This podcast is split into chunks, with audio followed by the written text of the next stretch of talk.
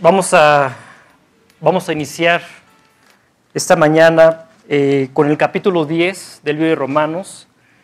El domingo, pasado eh, estuvimos estudiando el capítulo 9, que habla acerca de, de la elección de Dios sobre el pueblo de Israel con un propósito muy definido de salvación y que estamos viendo en estos capítulos 9, 10 y próximamente 11, que ellos rechazaron este propósito de Dios de salvación. Esta mañana yo le doy gracias a Dios que estamos aquí porque estamos ante un tema sumamente importante. Me atrevo a decir que es el tema más importante, si estás aquí por primera vez, que vas a escuchar en tu vida, porque de este tema depende tu salvación depende el lugar donde vas a pasar después de morir. Tu alma es eterna, un día tu alma se va a separar de tu cuerpo. Y la Biblia nos dice que es el principio de una eternidad. Y lo más importante es dónde va a pasar tu alma esa eternidad. Por lo cual me atrevo a, a decirte que va, no va a haber tema más importante que escuches en la vida porque lo que tú logres, lo que tú alcances en este tiempo que podamos decir 70, 80, 90 años, no sé lo que vayas a lograr. Hay aquí eh, personas que han logrado mucho, otros han logrado más o menos, otros poco, pero finalmente lo poco, lo mucho que logres se va a quedar aquí, es temporal, nada te va a llevar a la eternidad, por lo cual Dios nos ha dejado su palabra, que es lo único que es eterno, que dura para siempre, y por lo cual el propósito de Dios esta mañana es enriquecer tu alma desde el punto de vista eterno. Y vamos a entrar de lleno en un tema que es la salvación. Y bueno, estamos aquí eh, próximos a terminar el año, nos vamos a reunir a celebrar la Navidad. Y entonces este tema del Salvador va a empezar a, sonar nuevamente como cada fin de año, pero mientras no acudamos a la palabra de Dios, realmente no encontraremos el verdadero sentido de la Navidad, ni tampoco alcanzaremos lo que Dios se propuso al enviar a Jesucristo. Vamos a, a iniciar con el capítulo 10 eh, lo voy a pedir a mi primera voluntaria. Si me puedes este, ayudar a leer. Eh, ¿Dónde quedó el.? Pues tiene. Ah, acá está. Vamos a leer los versículos 1 al 5 del capítulo 10 de Romanos. Sí. Dice. Hermanos, ciertamente el anhelo de mi corazón y mi oración a Dios por Israel es para salvación, porque yo les doy testimonio de que tienen celo de Dios, pero no conforme a ciencia, porque ignorando la justicia de Dios y procurando establecer la suya propia, no se han sujetado a la justicia de Dios, porque el fin de la ley es Cristo, para justicia a todo aquel que cree, porque de la justicia que es por la ley Moisés, que, que es por la ley Moisés, escribe así, el hombre que haga estas cosas vivirá por ellas. Ok. Entonces, eh, doy gracias a, Dios que estemos aquí, porque el primer aspecto que toma el apóstol Pablo en el primer versículo habla de la salvación. Eh, nosotros hemos escuchado de este concepto de la salvación, pero si no abrimos la palabra de Dios, nunca vamos a entender cómo alcanzarla. ¿sí? De hecho, es el tema del capítulo 10, cómo alcanzar la salvación. Pablo, vemos al apóstol Pablo preocupado por un pueblo elegido para ser los primeros en alcanzar esta promesa de salvación. Y vemos a ese pueblo elegido para ser los primeros en alcanzar esta promesa, rechazándola. Entonces vemos el apóstol Pablo consternado, preocupado, él está predicando el Evangelio de Cristo y se está dando cuenta que el pueblo de Israel cada vez está más lejos del tema de la salvación. No hay tema más importante que podamos escuchar que este tema. Es evidente que por el ritmo de vida que llevamos, llevamos por la forma como está constituido eh, el mundo, tenemos poco tiempo eh, para pensar en este tema. Por eso es tan importante este tiempo que tenemos para que realmente reflexionemos acerca de lo que Dios nos va a hablar de la salvación. Eh, Pablo está muy consternado y comienza a hablar de un pueblo, el pueblo de Israel, un pueblo celoso de Dios. ¿Dónde hemos escuchado esto? Creo que el mundo está lleno de un celo de Dios, pero el mundo cada vez está de mal en peor. Esta mañana vamos a entender que no es suficiente ese celo que tú puedas tener respecto a Dios si no va de acuerdo a lo que la Biblia enseña que tenemos que hacer para realmente alcanzar a Dios, alcanzar sus propósitos, para agradarle y especialmente la salvación. Es bien importante que pongas mucha atención a lo que vamos a leer porque estamos hablando de una salvación, de un perdón de tus pecados. Y más específicamente, estamos hablando de una justificación. La Biblia habla acerca de, la justicia, la justicia de Dios o la justicia que el hombre está tratando de, de alcanzar para agradar a Dios. Tú y yo hemos tratado de agradar a Dios de alguna u otra forma. Pero lo que vamos a entender esta mañana es que Dios propuso el medio para alcanzar la justificación delante de Él. A mí se me hace increíble este tema porque lo que Dios está hablando en este capítulo 10 es de cómo te puedes tú declarar justo delante de Dios. ¿Cómo puedes llegar delante de Él sin ninguna falta, sin ninguna mancha, completamente limpio, totalmente inocente? Al oír de estos conceptos decimos, bueno, ¿quién puede llegar así delante de Dios? Bueno, esta mañana vamos a comprender que Dios propuso la forma de llegar así delante de Dios. A mí esto se me hace increíble. El que una persona pecadora como yo, a través del medio que Dios propone, me pueda declarar justo delante de Él. Claro, aquí implica mucho el orgullo del hombre. De hecho, vemos en el versículo 2 de, este capítulo 10, dice el apóstol Pablo, porque yo les doy testimonio de que tienen celo de Dios. Pero aclara, pero no conforme a ciencia. Esta ciencia se refiere al conocimiento total de la palabra de Dios. Entonces, tú puedes tener mucho entusiasmo en buscar a Dios, en seguir a Dios, pero si no es conforme a ciencia, es decir, si no es de acuerdo a los principios que establece Dios en su palabra, por más que te esmeres, por más que te esfuerces, nunca vas a alcanzar lo que te estás proponiendo. Esto fue el error del pueblo de Israel, muy celosos de Dios, pero logrando nada. Muy celosos de Dios, pero en lugar de alcanzar lo que Dios había planeado para ellos, cada día se encontraban más lejos. Así que tenemos que poner mucha atención a la palabra de Dios. No vaya a ser que todo nuestro esfuerzo, todo lo que estemos tratando, tratando de alcanzar, de lograr, fracase. Estamos hablando de un pueblo, el pueblo de Israel, que fracasó. Y si el pueblo elegido por Dios fracasó, ¿cuánto más tú y yo no podremos fracasar? Así que dice el pasaje que tienen celo de Dios, pero no conforme a ciencia.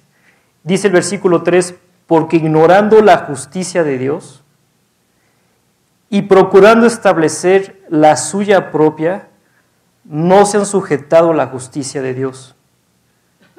Entonces llegamos a un concepto que es la justicia de Dios y la justicia que el hombre propone.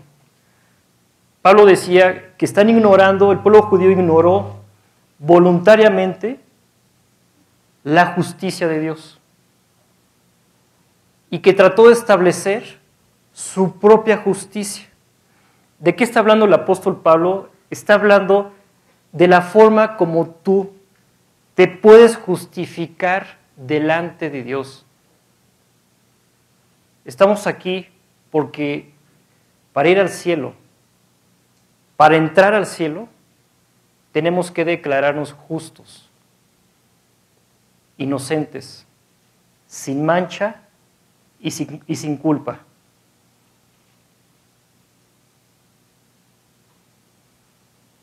Lo impresionante esta mañana es que Dios tiene el medio para que el día de hoy hayas hecho lo que hayas hecho, tú puedas alcanzar la justificación delante de Dios.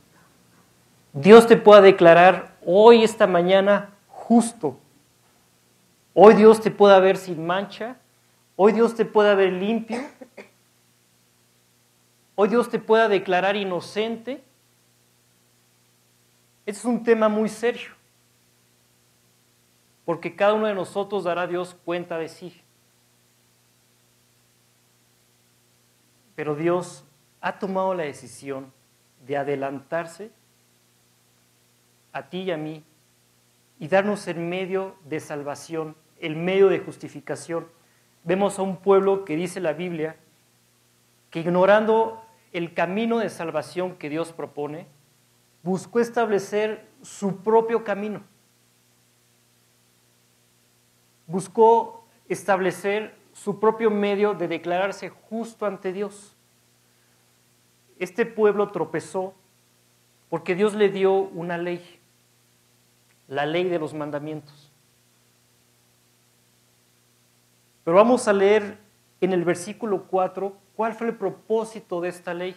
Dice el versículo 4, porque el fin de la ley es Cristo.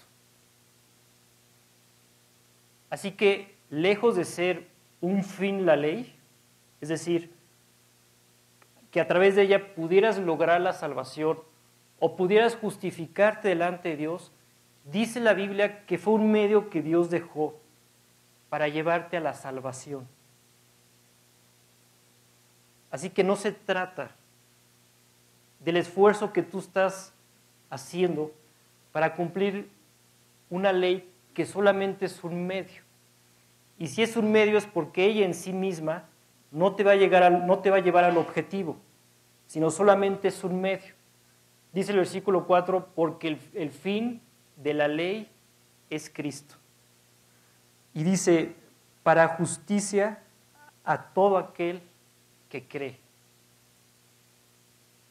Lo que Dios está diciendo esta mañana es que Él puede declararte hoy justo a través de Cristo.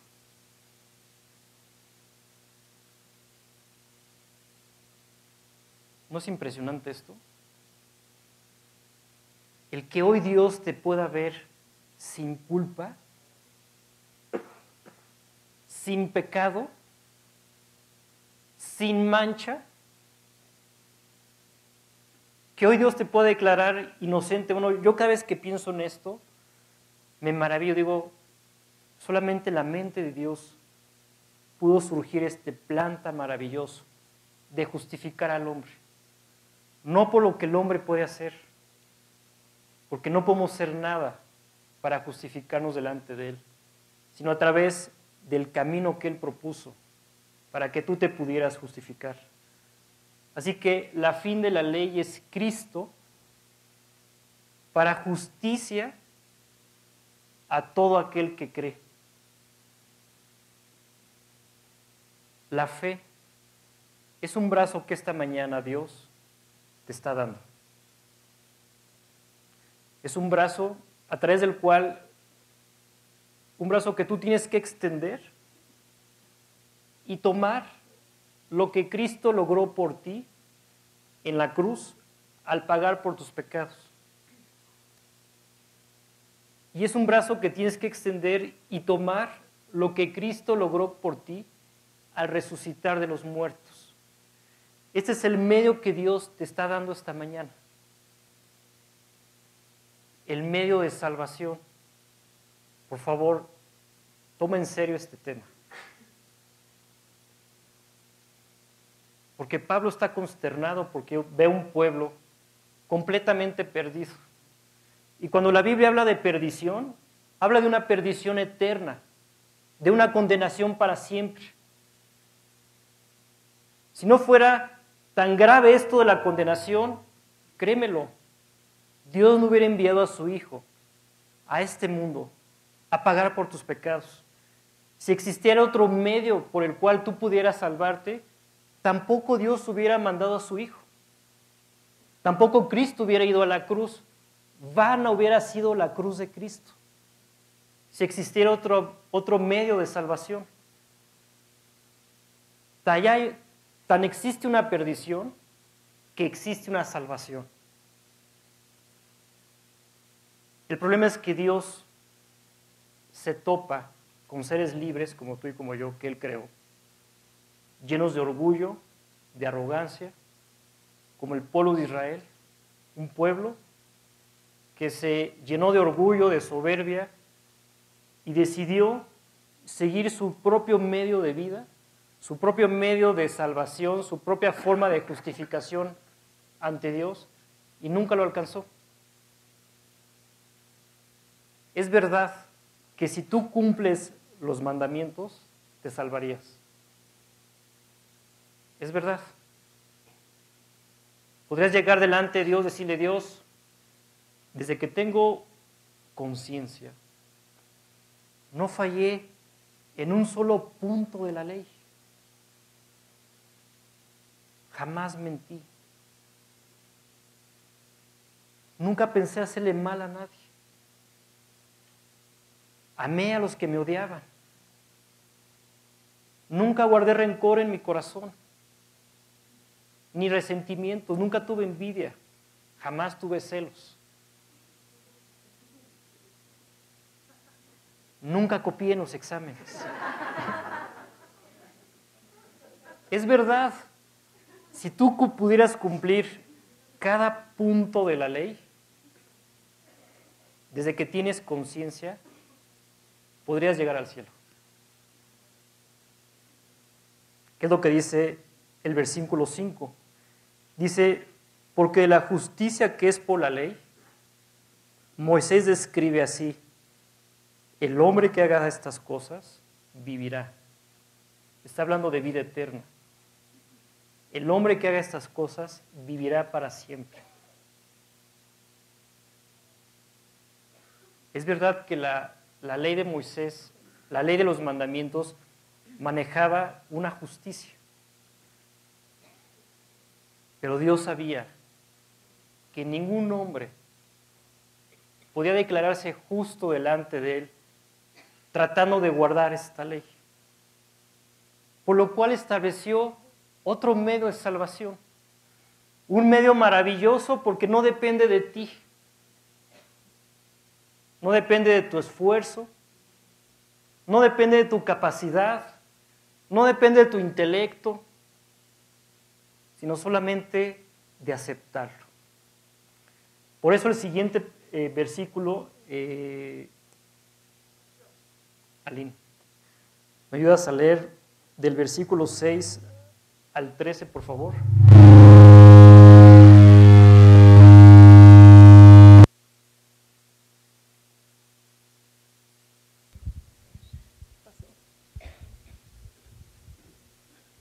Del 6 al 13. Pero la justicia que es por la fe dice así, no digas en tu corazón, ¿quién subirá al cielo? Esto es, para traer abajo a Cristo.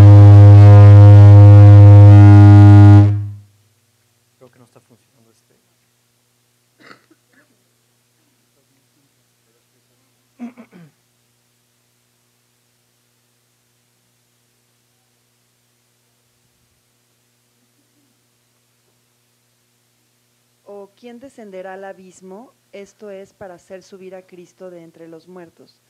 Mas, ¿qué dice? Cerca de ti está la palabra, en tu boca y en tu corazón.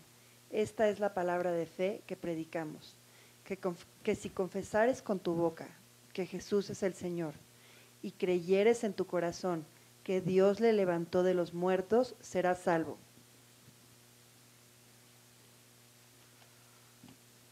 Porque con el corazón se cree para justicia, pero con la boca se confiesa para salvación. Pues la Escritura dice, todo aquel que en él creyere no será avergonzado, porque no hay diferencia entre judío y griego, pues el mismo es Señor de todos, es rico para con todos los que le invocan. Porque todo aquel que invocar el nombre del Señor será salvo.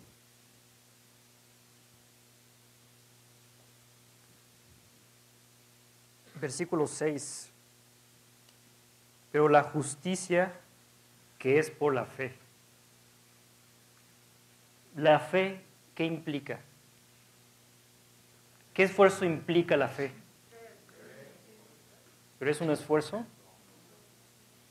Entonces, la Biblia comienza a hablar de otra justicia que puedes alcanzar, o más bien otra forma de alcanzar la justicia que tú y yo estamos buscando con lo que hacemos, con lo que practicamos con nuestras tradiciones.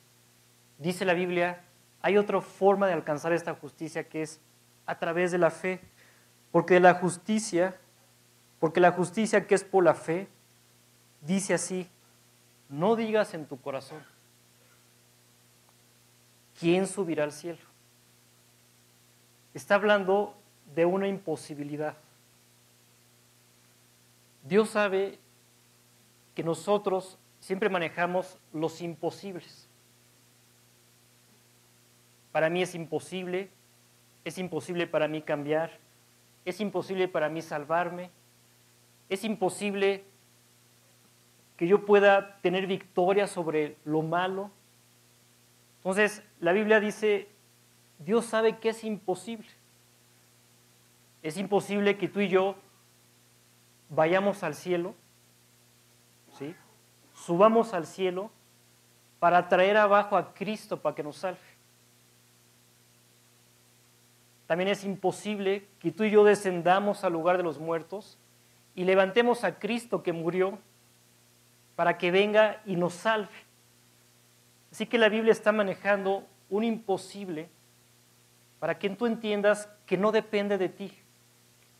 Fue Dios por amor a ti quien decidió enviar a su hijo, que su hijo descendiera y él cumpliera la ley en tu lugar. Fue Cristo quien cumplió la ley. Fue él quien se declaró justo delante de ella. Y esto Jesús lo hizo en tu lugar. Y no solamente cumplió la ley por ti, sino que después fue a la cruz y estando en la cruz, Él fue juzgado por cada pecado que has cometido. Todo lo que has hecho mal, todo. Lo que te acuerdas en este momento y lo que no te acuerdas, todo fue pagado por Cristo en la cruz. Dios juzgó cada pecado que hemos cometido y murió y fue sepultado. Y dice la Biblia que Dios lo levantó de los muertos, con una vida resucitada, una vida nueva para ti. Así que no digas que es imposible para ti. Esta mañana lo increíble de esta lección es que la salvación está tan cerca como tus pestañas de tus ojos. Porque dice el siguiente pasaje, el versículo 8 dice, ¿más qué dice? Cerca de ti está la palabra, en tu boca y en tu corazón. La salvación está tan cerca que está en tu boca y en tu corazón. ¿No te parece esto increíble? Tan cerca que está en tu boca y en tu corazón. Así que Dios no es el problema de que el hombre se pierda. Esta mañana está tan cerca, pero no es tuya si no la aceptas. Esta mañana está tan cerca, si tú no aceptas, ponele fin a tu propia vida. Si nuestra maldad llevó a Jesucristo a la muerte, lo que Dios está pidiendo esta mañana es que le pongas fin a tu propia maldad. Y así como Dios levantó de los muertos a Jesús, esta mañana le permitas a Dios hacer de ti una nueva criatura, que ponga en ti una nueva vida. Aquí el problema es la decisión que tú vas a tomar. ¿Quieres ponerle fin a tu vida? O más bien dicho, ¿quieres invitar a Cristo a tu corazón para que le ponga fin a tu vida?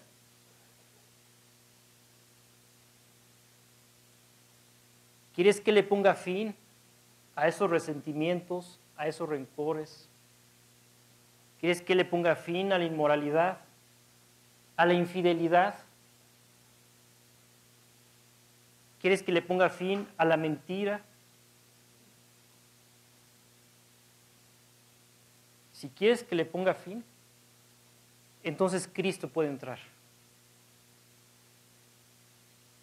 Dice el versículo 9 que si confesa, esta, es la palabra de fe que predicamos, que si confesares con tu boca que Jesús es el Señor y creyeres en tu corazón que Dios le levantó los muertos, serás salvo.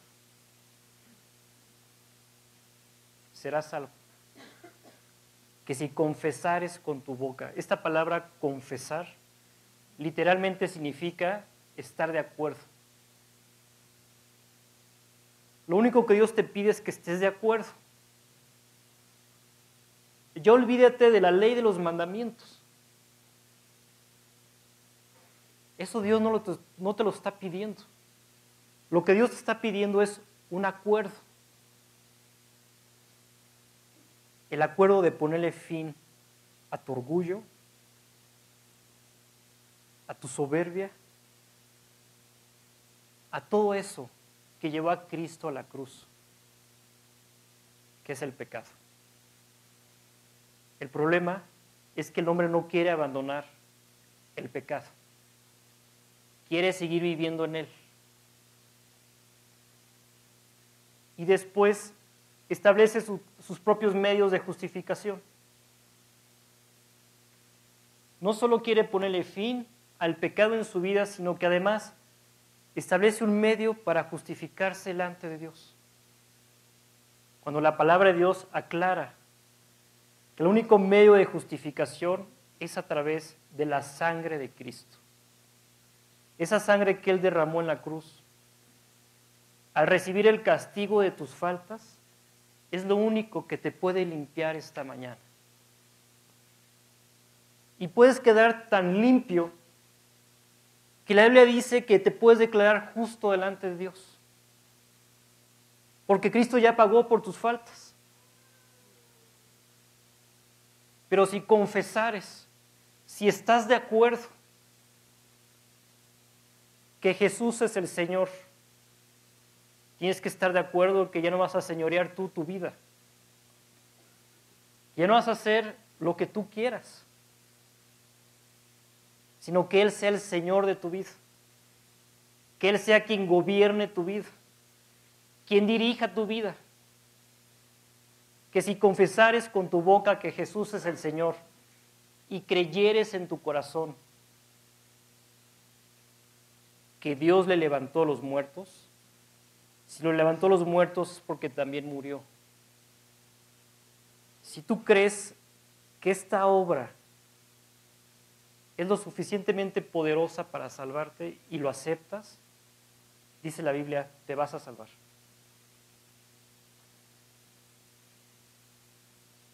No es a través de tu esfuerzo. Para ti es imposible. la salvación de tu alma no está en tus manos.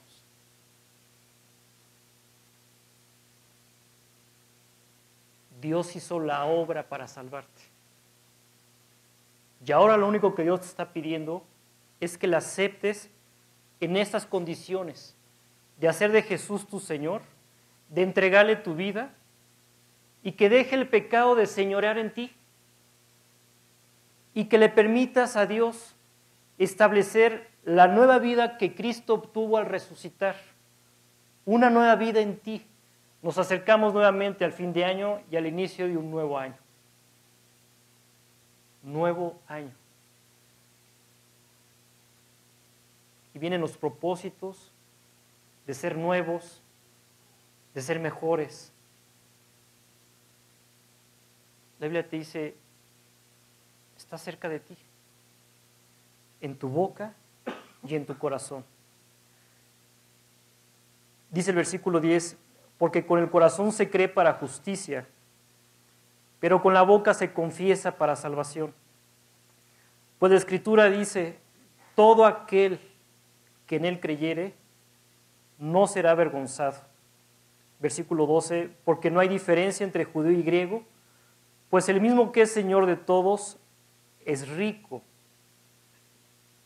para con todos los que le invocan. Dice la Biblia, es rico. Rico para salvar, rico para perdonar, es rico en misericordia, es rico para ponerle fin a lo que te está haciendo daño, a lo que está impidiendo disfrutar a tu esposa, a tus hijos, tu familia. Nos acercamos a esa cena navideña. Y en esa cercanía comienzan a manifestarse esos malos sentimientos. Sí voy a ir a la cena, pero si va aquel pariente, yo no voy. Wow. Entonces, ¿qué vas a celebrar? Enemistades, pleitos, contiendas, disensiones. ¿No crees que sea el momento de ponerle fin a esto? ¿Y aceptar lo que Cristo propone? Esto solamente manifiesta que no podemos justificarnos ante Dios. Y también manifiesta que no tenemos los medios para perdonar, que no tenemos los medios para amar. Todo esto Dios te lo está dando en Cristo. El medio para salvarte y el medio para que donde hay odio haya amor. Donde haya debilidad, haya victoria. Donde haya divisiones, haya unidad. Todo esto se encuentra en Jesucristo. Él es rico para todo lo que necesitas y que realmente puede cambiar tu vida y te puede llevar a disfrutar tu vida y que podamos llegar a una cena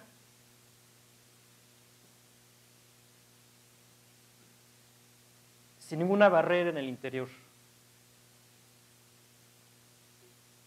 Pues el mismo que es Señor de todos es rico para con todos los que le invocan. Y fíjate lo que dice el versículo 13. Porque todo aquel que invocare el nombre del Señor será salvo. ¿Sabes qué es lo único que tienes que hacer? Atender a su voz. ¿Sabes lo único que Dios te pide esta mañana? Que le llames. Invocar es llamar. La salvación es tan sencilla como invocar a Dios y decirle, Dios, sálvame. Pone fin a la vida de pecado que hay en mí. Cámbiame, transfórmame, hazme como tú.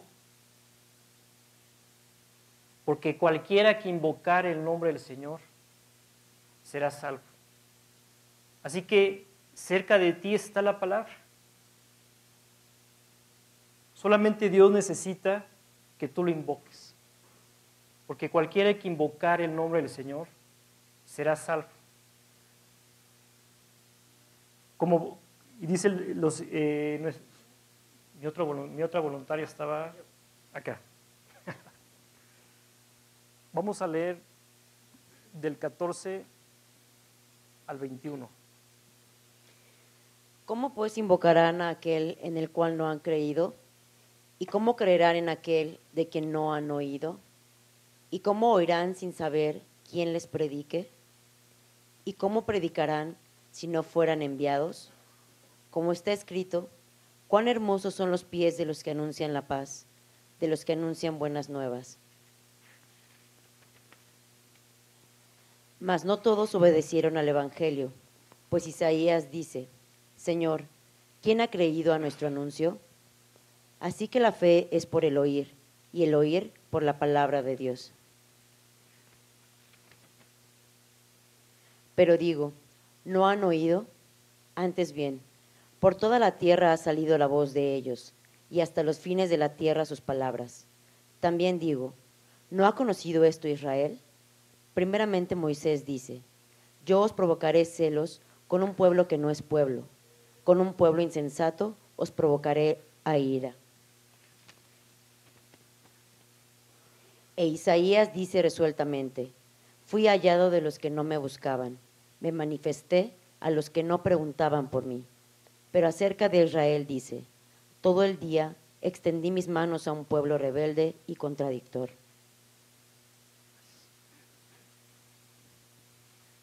En estos momentos del pasaje, si tú ya tienes a Cristo en tu corazón, si tú ya aceptaste la justicia de Dios que es por la fe, esta mañana Dios te está involucrando en este tema de la predicación del Evangelio. Dice el versículo 14, ¿cómo pues invocarán a aquel en el cual no han creído? ¿Y cómo creerán en aquel de quien no han oído? ¿Y cómo irán sin haber quien les predique? ¿Y cómo predicarán si no fueren enviados?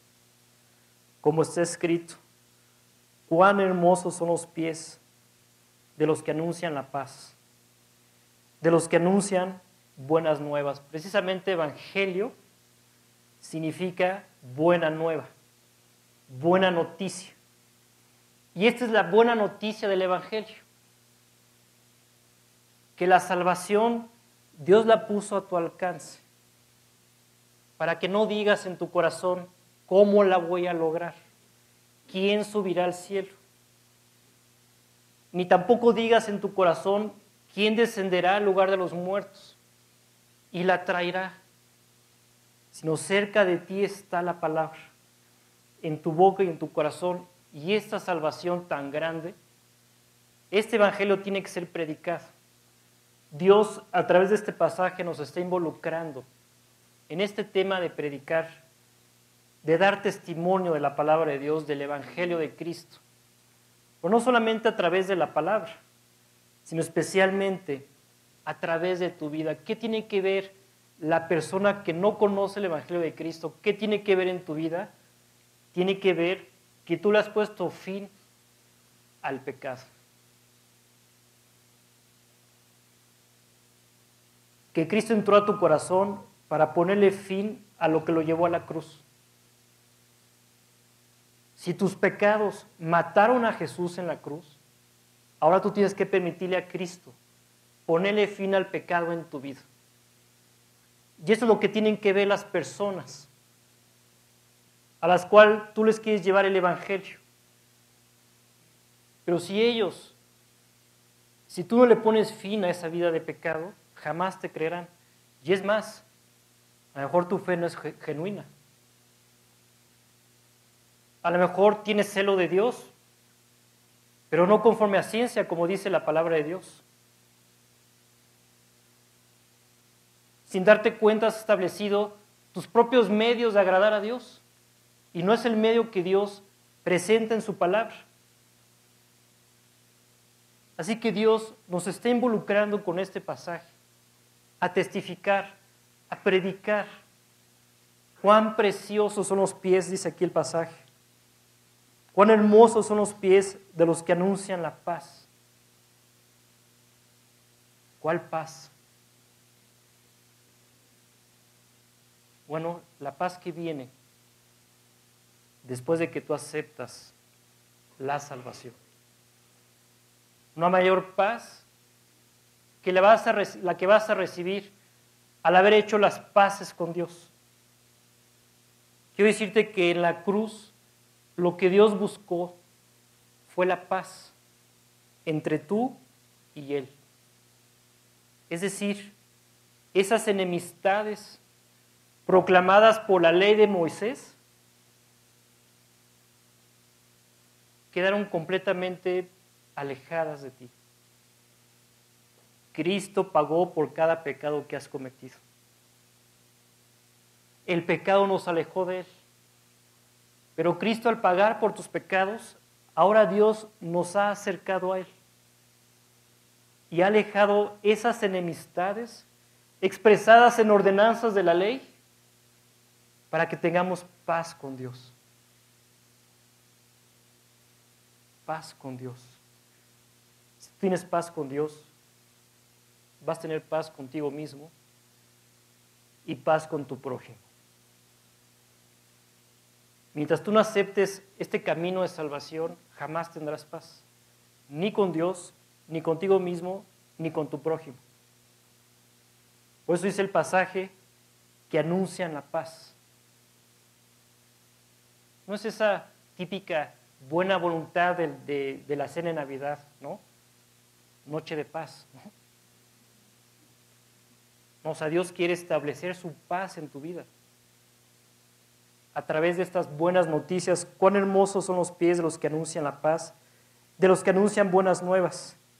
Dice el versículo 16, mas no todos obedecieron al Evangelio.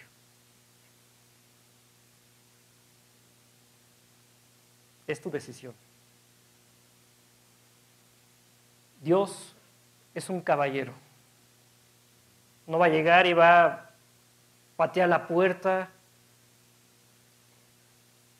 y la va a derribar y va a entrar en tu corazón. No. Él toca la puerta. Él está tocando la puerta de tu corazón. Si tú quieres, desde el interior de tu corazón le tienes que abrir. Y tienes que invitarle a pasar.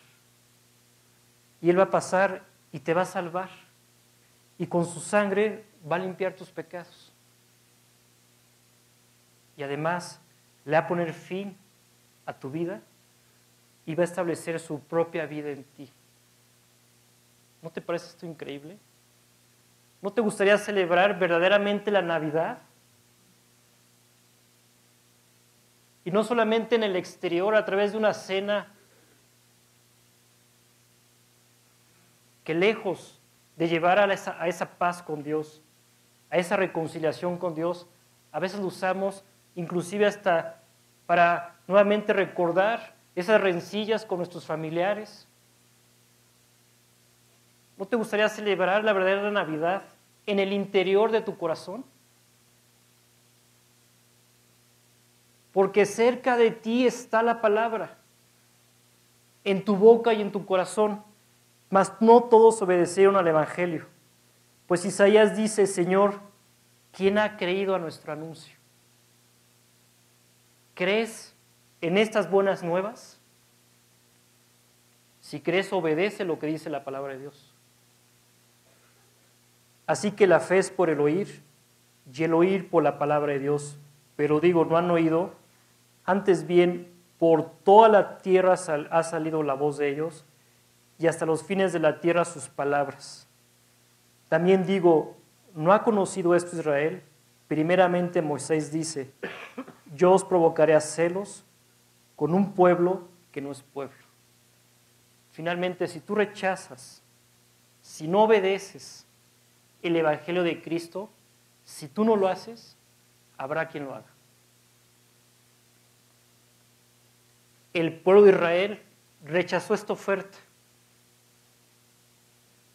una salvación y un nuevo corazón. Y Dios profetizó que levantaré otro pueblo que se aceptaría esta oferta. Este pueblo es la iglesia, a la cual tú dices pertenecer, la iglesia de Cristo.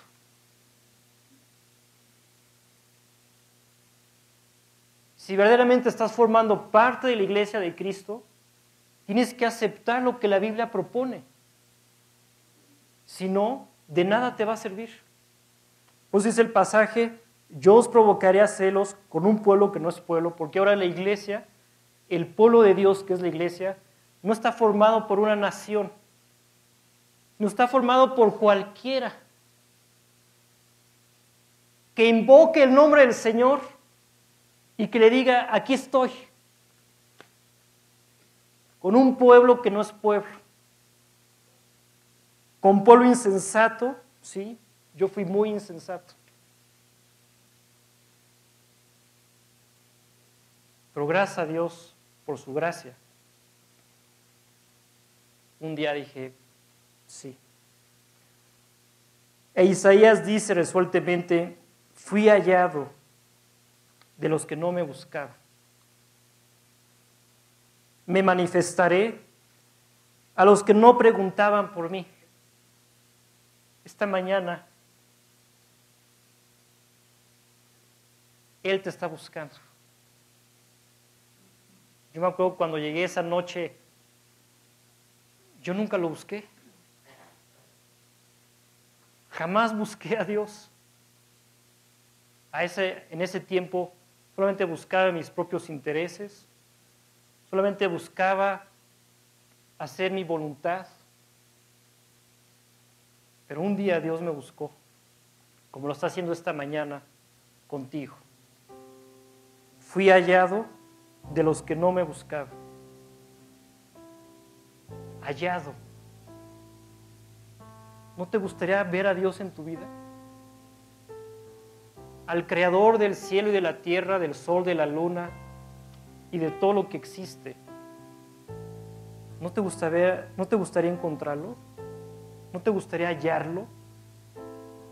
Fui hallado de los que no me buscaban. Me manifestaré. Está prometiendo una manifestación. Una manifestación real, viva, no una religión. A Dios, ¿para qué le sirve la religión?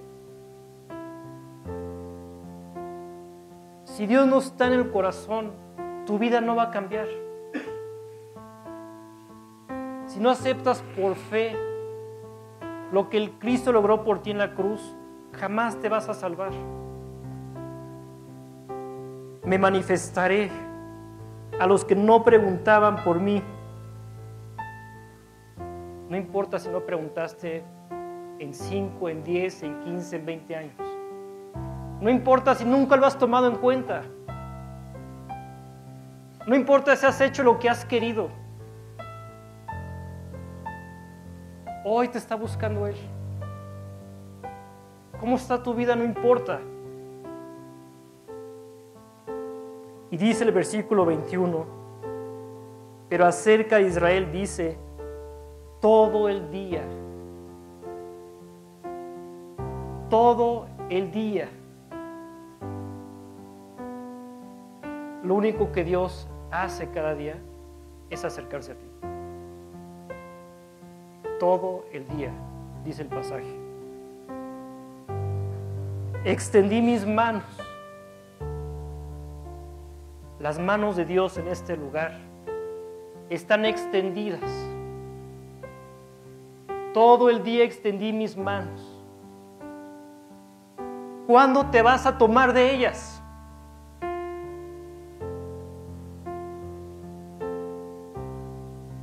¿No te das cuenta de la misericordia de Dios? No importa que no lo hayas buscado. No importa que no hayas preguntado por Él. Él te ama. Ya ha salido a tu encuentro. Todo el día extendí mis manos. Por favor, no seas como ese pueblo. Como dice el pasaje, un pueblo rebelde y contradictor esta mañana vamos a terminar la reunión. con los brazos de Dios extendidos a ti. Solamente tú vas a decidir en tu corazón si pones tu vida en esos brazos, los cuales van a tomar tu vida, la van a salvar, la van a limpiar, la van a transformar. Y esa vida será para siempre de Él. Vamos a orar.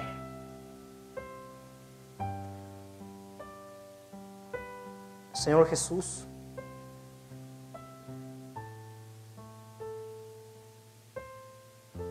gracias por mantener en este día tus brazos extendidos a mí.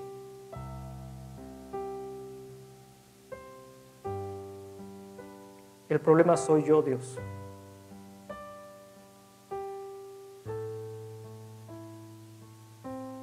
Pero esta mañana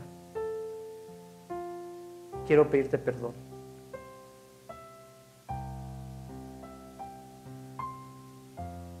Estoy arrepentido de todos los pecados que he cometido, de los que no me acuerdo y de los que no me acuerdo. Y en este momento quiero poner mi vida en tus manos.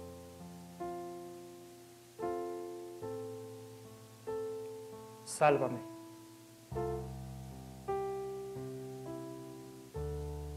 Quiero aceptar el pago que hizo Cristo por mí en la cruz.